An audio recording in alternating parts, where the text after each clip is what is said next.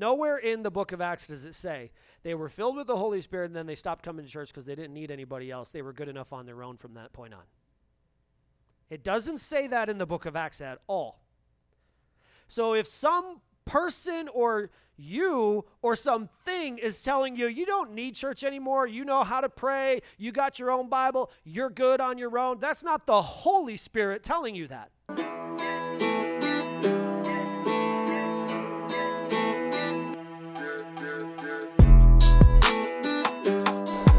Hey, what's up? My name is Jason. I'm the pastor of Church in the Wild. Thank you for joining us in the wild, where we have sermons, conversations, interests, all the things that make us who we are. Thanks for jumping on here. You matter.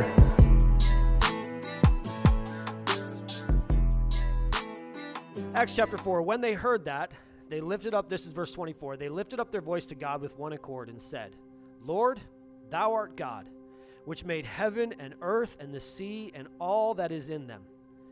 Who by the mouth of thy servant David has said, Why do the heathen rage and the people imagine vain things? The kings of the earth stood up. The rulers were gathered together against the Lord and his Christ. For of a truth, against thy holy child Jesus, whom thou hast appointed, both Herod, Pontius Pilate, with the Gentiles, and the people of Israel were gathered together, for to do whatsoever thy hand and thy counsel determined before to be done. Now, Lord, behold their threatenings, and grant unto thy servants that with all boldness they may speak thy word. By stretching forth thy hand to heal, and that signs and wonders may be done by the name of the Holy Child Jesus. When they had prayed, the place was shaken where they were assembled together. They were filled with the Holy Ghost, and they spake the word of God with boldness. And the multitude of them that believed were of one heart and of one soul. Neither said any of them that aught of the things which he possessed were his own, but they had all things in common. And with great power the apostles gave witness of the resurrection of the Lord Jesus, and great grace was upon them all. Neither was there any among them that lacked. For as many as were possessors of land or houses sold them and bought, brought the price of the things that were sold, and laid them down at the apostles' feet. Distribution was made unto every man according as he had need and Joseph, who by apostles was named surnamed Barnabas, which being interpreted means the son of consolation, a Levite of the country of Cyprus, having land, sold it, brought the money, and laid it at the apostles' feet. What an amazing, powerful, powerful chapter. Uh, I'm going to pray really quick we got to watch this video. The, the person in this video is just amazing. They are um, one of the most beautiful humans on the planet. So you got to watch this, this video. It's incredible. Heavenly Father, Lord, we love you. You are holy, just, righteous, loving, kind, generous, and merciful. You are good to us. You created us for a purpose and for a plan to glorify you. Help us to live to glorify you. Help us to be a family, a group, a church of believers whose sole existence is to praise the name of the one who raised his son up from the dead. Help us to be people who are solely and wholly committed to you. Help us to be your church. We ask this in Jesus' name. Amen. You can watch this video and we'll jump into the message. Good morning. Good morning. Oh, are you a woman in need of a group? A small group, that is, that encourages and will bless you? Then come on over to Women's Group, Women's Wednesday. It's like a way to remember it. Women's Wednesday. We meet at 6:30 on Wednesday. at Sherry Stevens' house. And if you would like more information to learn how you can be a part of Women's Wednesday, contact Church in the Wild 2 at gmail.com. And don't worry, I am not the only leader. The amazing Amanda France is part of it too. I'm going to pop her picture down right here so you're not like, I don't know about this crazy lady. But we have a lot of fun we love just to learn about the Lord, encourage each other, and be a blessing to one another. So, Women's Wednesday, 6:30. See you there. Hey, yes. That is my wife. I love her. She is incredible, and uh, she does she does not love making videos for me. So it uh, it took me a while, but we got it. We got it. Hey, how many of you in the past week have filled up your car? Anybody? Anybody put gas? Okay, okay, all right. Maybe uh, let's do this. How many of you have ever put gas into a car? Okay. How many of you know you don't put it in a plastic trash bag and then smoke a cigarette? You know, do any of you know that? We're all aware of that in Ohio. Okay, all right, cool, cool, cool. Um, wouldn't it be nice if you just bought a car and filled it up once and then you were like, we're good. I don't ever need to gas this thing up again. Wouldn't that be great? That would be amazing, right? The truth is, anytime you want to go on a trip or a journey, anytime you want to go somewhere, what do you have to do? You have to fill your car up, right? Kind of like anytime you have kids and you want to uh, do anything, you have to fill your car up, your personal body with, with caffeine, right? It doesn't just come with caffeine just built in that just is this never ending supply. Like I need a liquid IV, I just need a drip put into me, right? When you have a car, you have to fill it up. You want to go on a journey, you have to put gas into your car. Now, at salvation, you are saved once and baptized at salvation by the Holy Spirit. This is a one time thing. The Bible says in Ephesians chapter 2 that when you are saved, you are sealed for the day of redemption. This means that much like in the old days, where the kings and the rulers of the land would put their seal on something to say, This is mine the Holy Spirit, when you accept Jesus Christ as Lord and Savior, the Holy Spirit says, This child is mine. But life is a journey. I believe someone said life is a highway one time, right? It's a cool song, and it's true. And the more you want to go in your spiritual journey, the more you need to be refilled or refueled by the Holy Spirit. At salvation, you are sealed. At salvation, you are forgiven, you are justified, and you are redeemed. All of these things happen the moment that you say, God, I cannot rescue myself. I need your son Jesus, who is God. I need him to save me from myself. You are sealed, redeemed, justified, and forgiven. But even more happens. The day that you accept Jesus Christ, the Bible says that your name gets written in a book in heaven. It's called the Lamb's Book of Life. Your name gets written in there. And the Bible says your sins get blotted out. Literally, Christ takes his blood and covers your sins in heaven so that God the Father can never look on your sin again.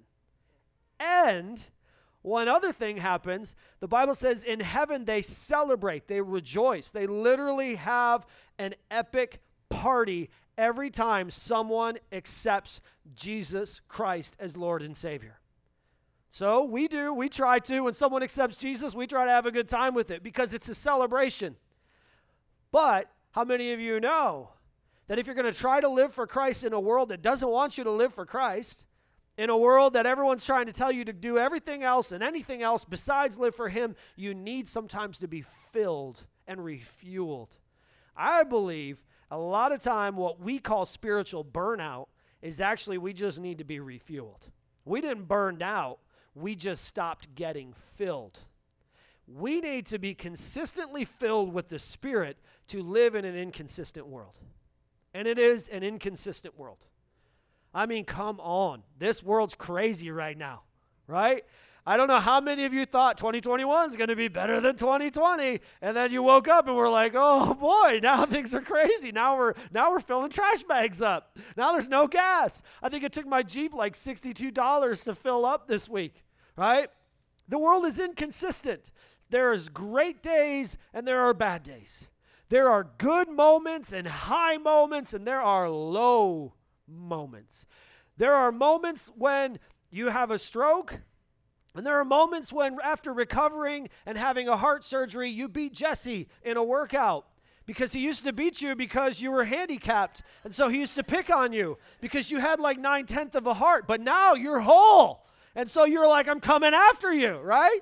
That hasn't happened yet, but it will. It will. I believe it. There are good moments. Man, can you remember the day you married that you got married and you saw your wife walking down the aisle? Man. There are moments you hold your, your child for the first time. Those are great moments. Great moments. There are moments when your team loses every game for a whole season, you know? There are moments when we worship together and you're like, whoo! And there are moments when sometimes you don't really want to. It's an inconsistent world. And so these apostles in Acts chapter 4 Yes, they were filled with the Holy Spirit in Acts chapter 2 at the day of Pentecost. And everyone wants to talk about the day of Pentecost because man, they spoke in other languages and they had this wind and there was and everyone wants to talk about that. But often we forget and skip over the fact that in Acts chapter 4 they were again filled with the Holy Spirit. Why? Cuz they were on a spiritual journey and they needed more fuel in their tank just like you and I do. We need to be consistently filled with the Spirit to live in an inconsistent world. So, we can look at this passage and say, okay, so what happened when this happened? And how do we know if we're in the right place at the right time to get filled with the Holy Spirit? Now, uh, I want to point out you need to be filled with the Spirit multiple times, and you need to have His presence over and over and over again. Salvation is not intended to be a get out of hell card, free, free card, like in Monopoly, and then you never show up to anything ever again. That's not the intention of it. Now, yes, you save, you are saved when you accept Jesus Christ, but the intentionality of salvation is so that you can live for God on the, this journey for the rest of your life. So, in this passage, the ground is shaken, which is a continuous continuation of Acts chapter 4 or Acts chapter 2, I'm sorry. These things that are about to take place that we are going to discuss are what makes a church a church. And if you're around these things, you know you're in a church.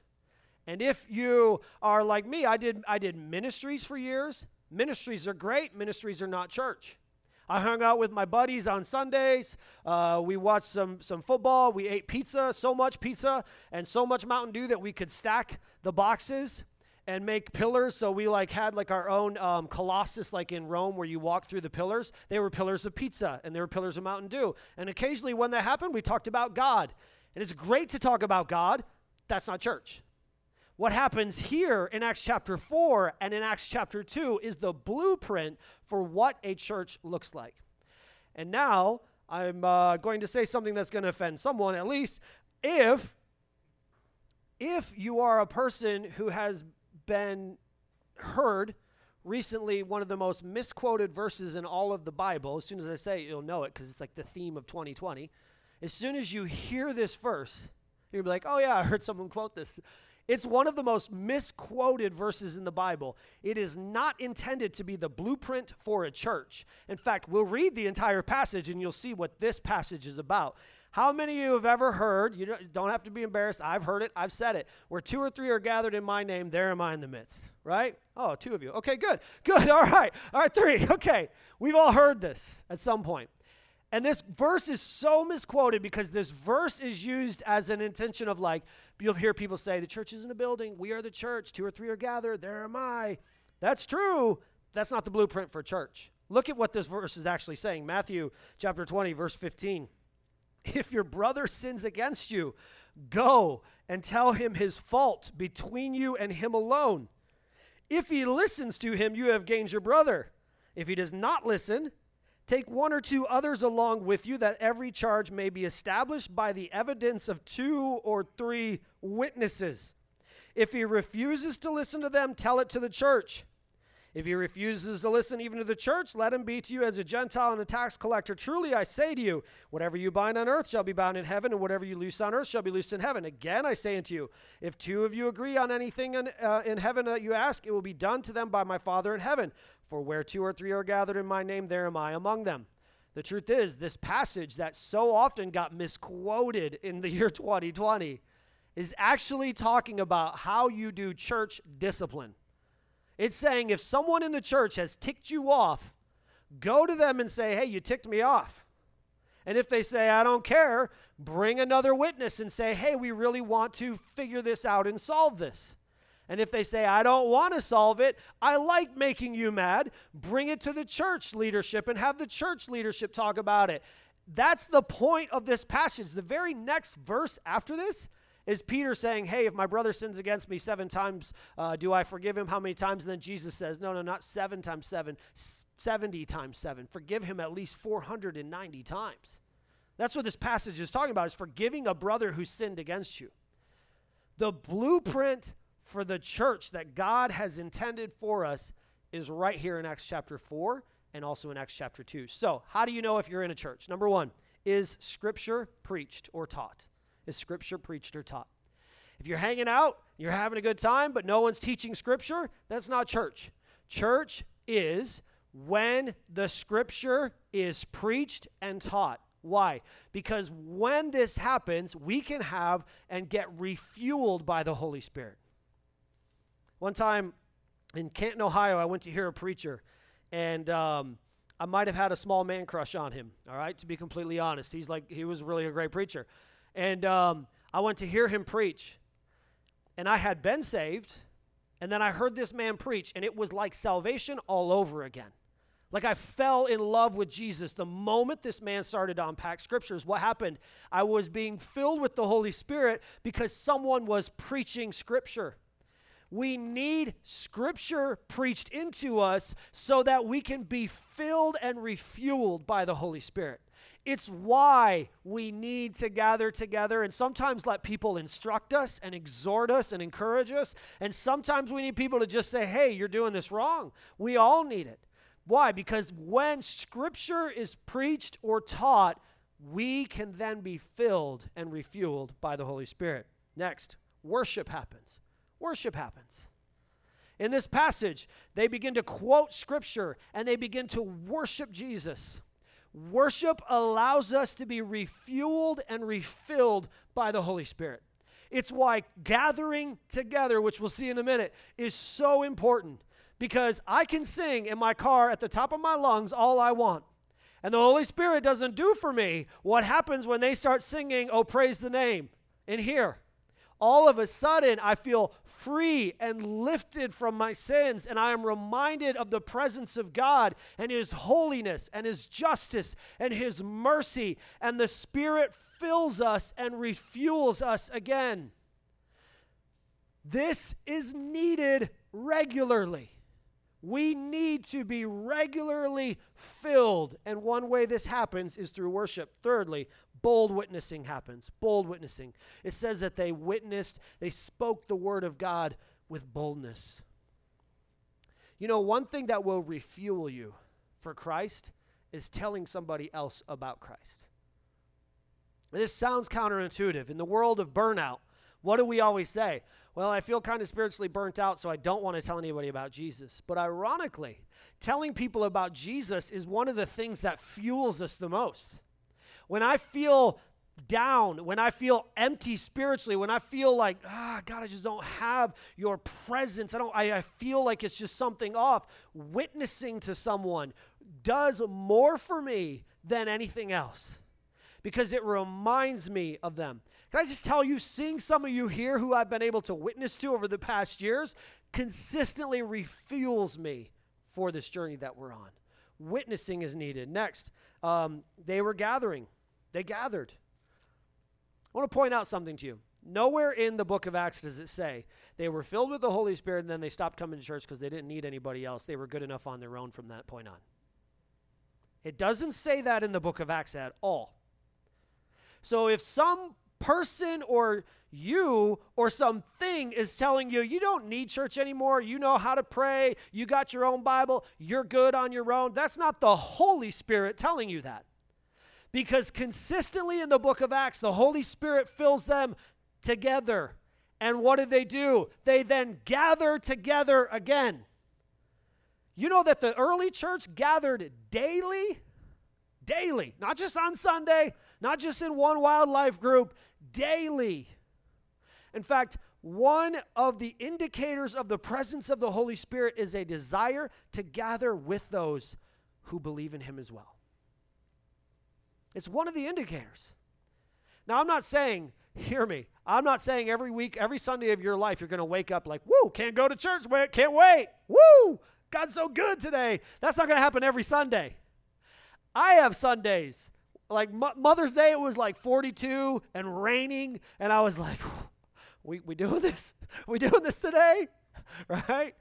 I'm not saying every day of your life you're going to wake up just, I can't wait to go to church and set pipe and drape up and put all, you know, I, I can't wait. That's not going to happen every week. But the Holy Spirit pulls us into the presence of each other, and a desire to be around those who also believe in Him is an indicator of His presence. It is never the Holy Spirit who tells you, you know what? There's this one person at that church, they're not a good person. You should never go to church ever again because everyone there's bad. You should never go again. Just you're better off on your own. That's not him. Now, the argument with this is like, yeah, well, later on in the book of Acts, they scattered, and we're supposed to scatter, bro.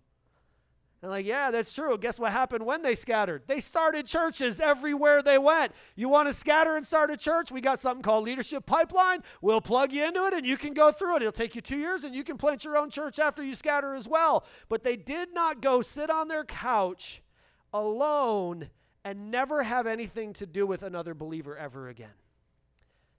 That's not the indicator of the, of the Holy Spirit. Next, prayer. Prayer. They prayed regularly. Often in prayer, the Holy Spirit, maybe sometimes like we pray for something, God, give me this, and the Holy Spirit's like, you actually just need my presence.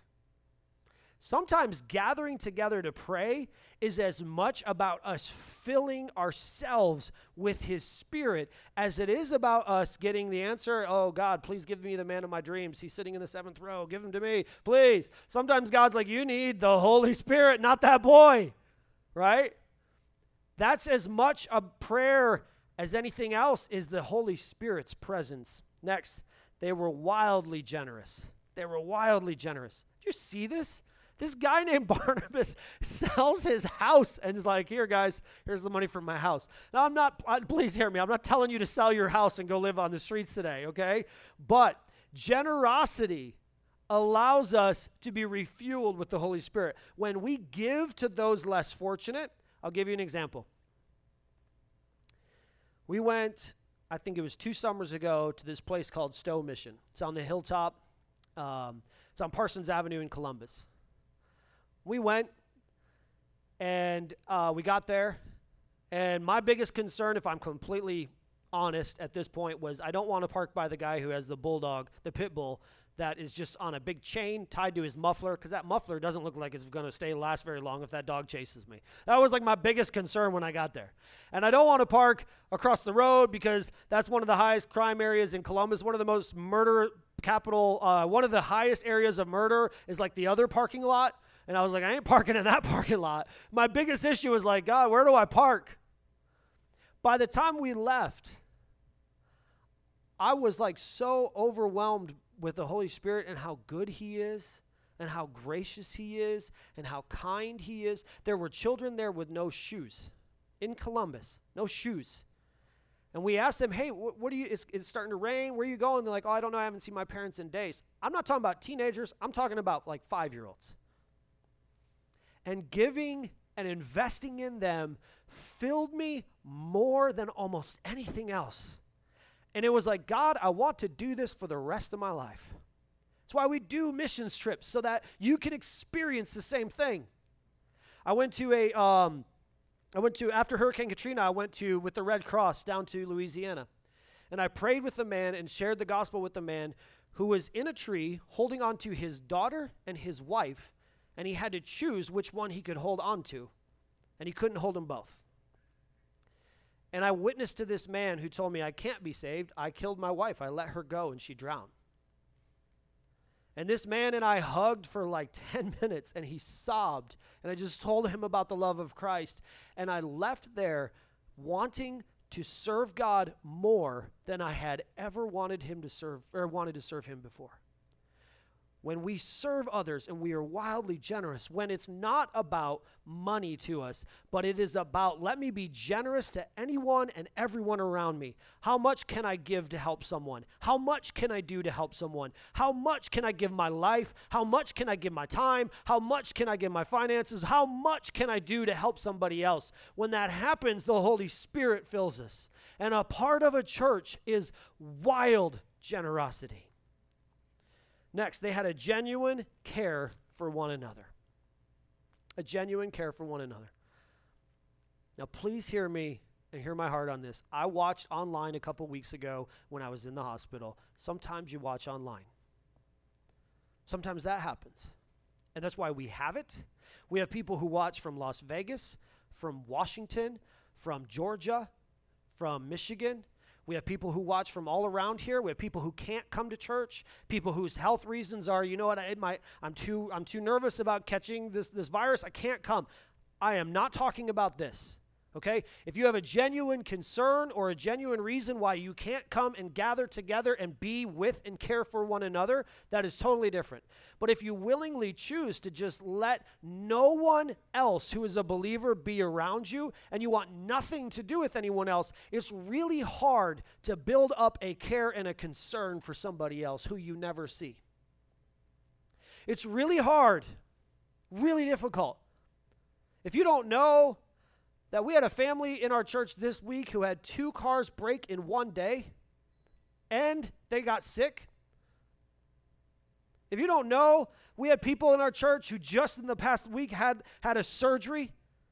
We have people in here who physically it's really hard for them to get here daily.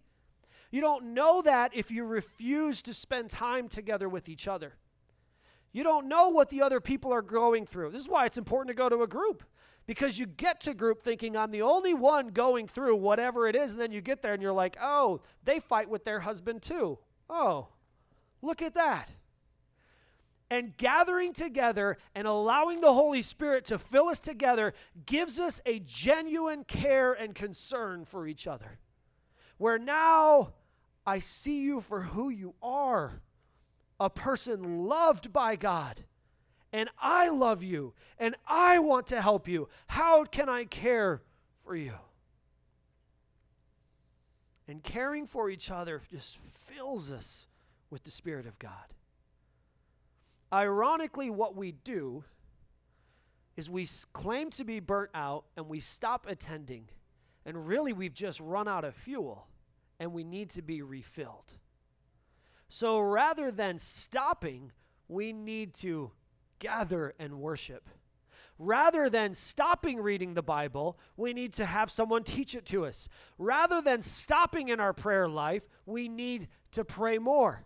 The answer is not to stop because you feel burnt out. The answer is actually to be refueled and refilled.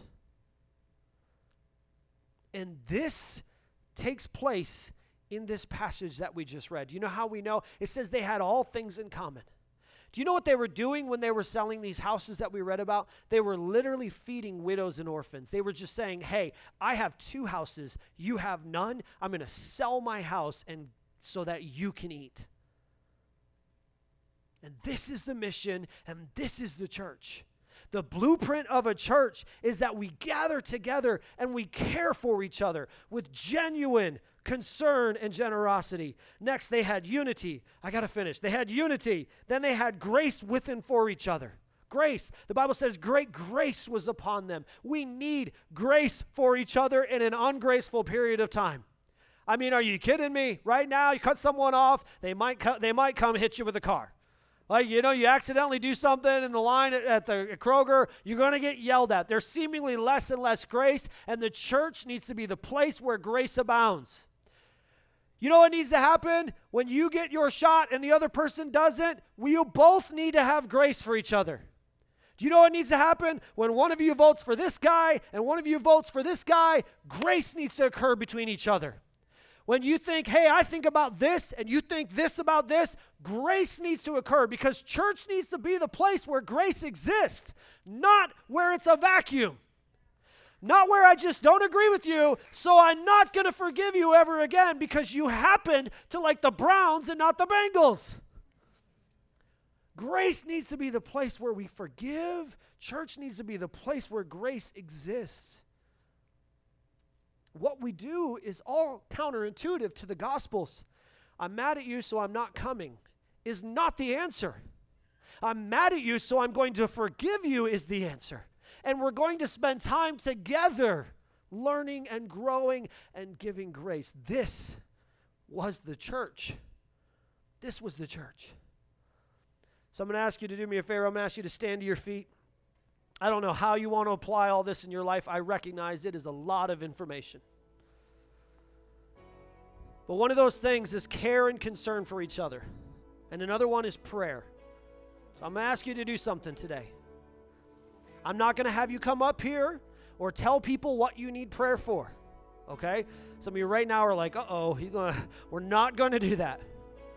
What I'm gonna ask you to do is right now, if you have a health problem in your life or in the life of someone you know, would you just let us know by raising your hand? My hand is raised. Okay, there's hands all over. How about if you have some type of just issue with another person that you're asking God to resolve? Can you raise your hand? Hands all over. How about this? I just have something on my heart that I just need prayer for. Would you raise your hand? There are hands everywhere.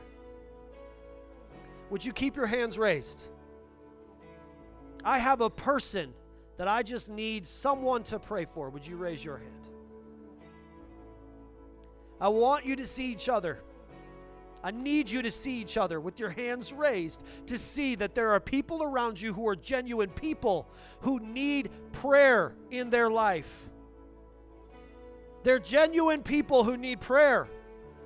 We have families who desperately need prayer, families whose health situations is struggling right now. People who are overcome with panic or anxiety or fear, they need prayer. And we need to see that the world around us needs prayer, and then we need to pray for each other. So I'm going to ask you today, we're going to pray with our eyes open. I'm going to ask you to look around and see someone. I don't you don't have to go talk to them. You ain't got to get in their face. You ain't got to heal them on the spot, all right? But I'm going to ask you just pray for each other as the church as I pray. Pray for each other. It's a hard year if you haven't noticed. We need prayer. Pray for each other. And then we'll sing and we'll be done.